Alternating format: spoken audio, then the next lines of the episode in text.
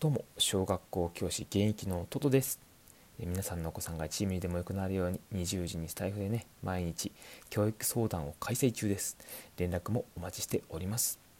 ということでね、えー、と本日のテーマは、えー、子供が勉強が楽しいとなるために日常でやれること。ということでお送りしております。3本立てのね2つ目ということですね。で主に小学生向けです。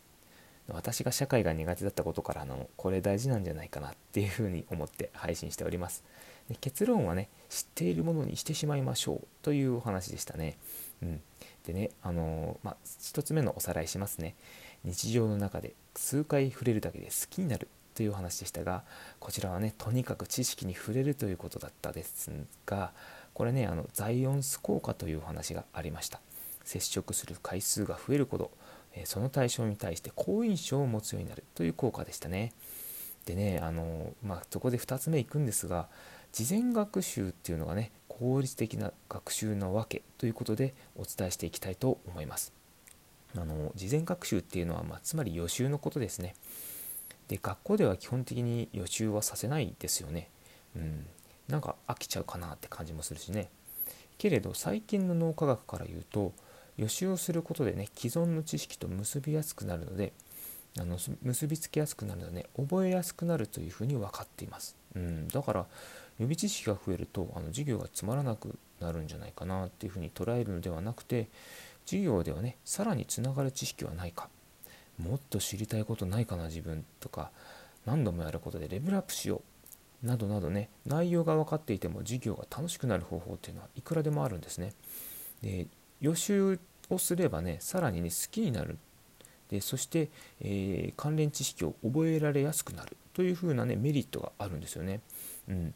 であの逆にデメリットっていうのがまあなんかあるかもしれないんですけれどもなんかそれ以上にその授業の中で友達にこう教えたりとかそういうこうなんだろうちょっとした学校へ行く意欲ですとか勉強が自分できるんだっていうふうに思えることの方が私はメリットが高いかなってというふうには思います。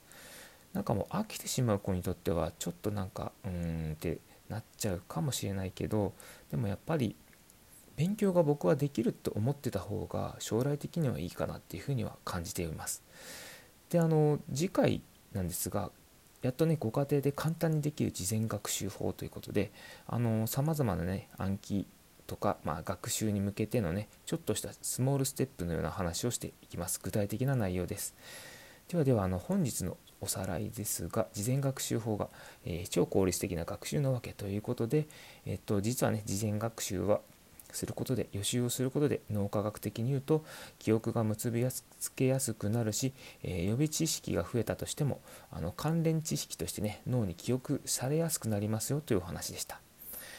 ではですねあの、本日はえあともう一つ残っております。でもしね、よろしければおすすめの参考書籍をね、概要欄に URL を貼っておきますので、よろしくお願いいたします。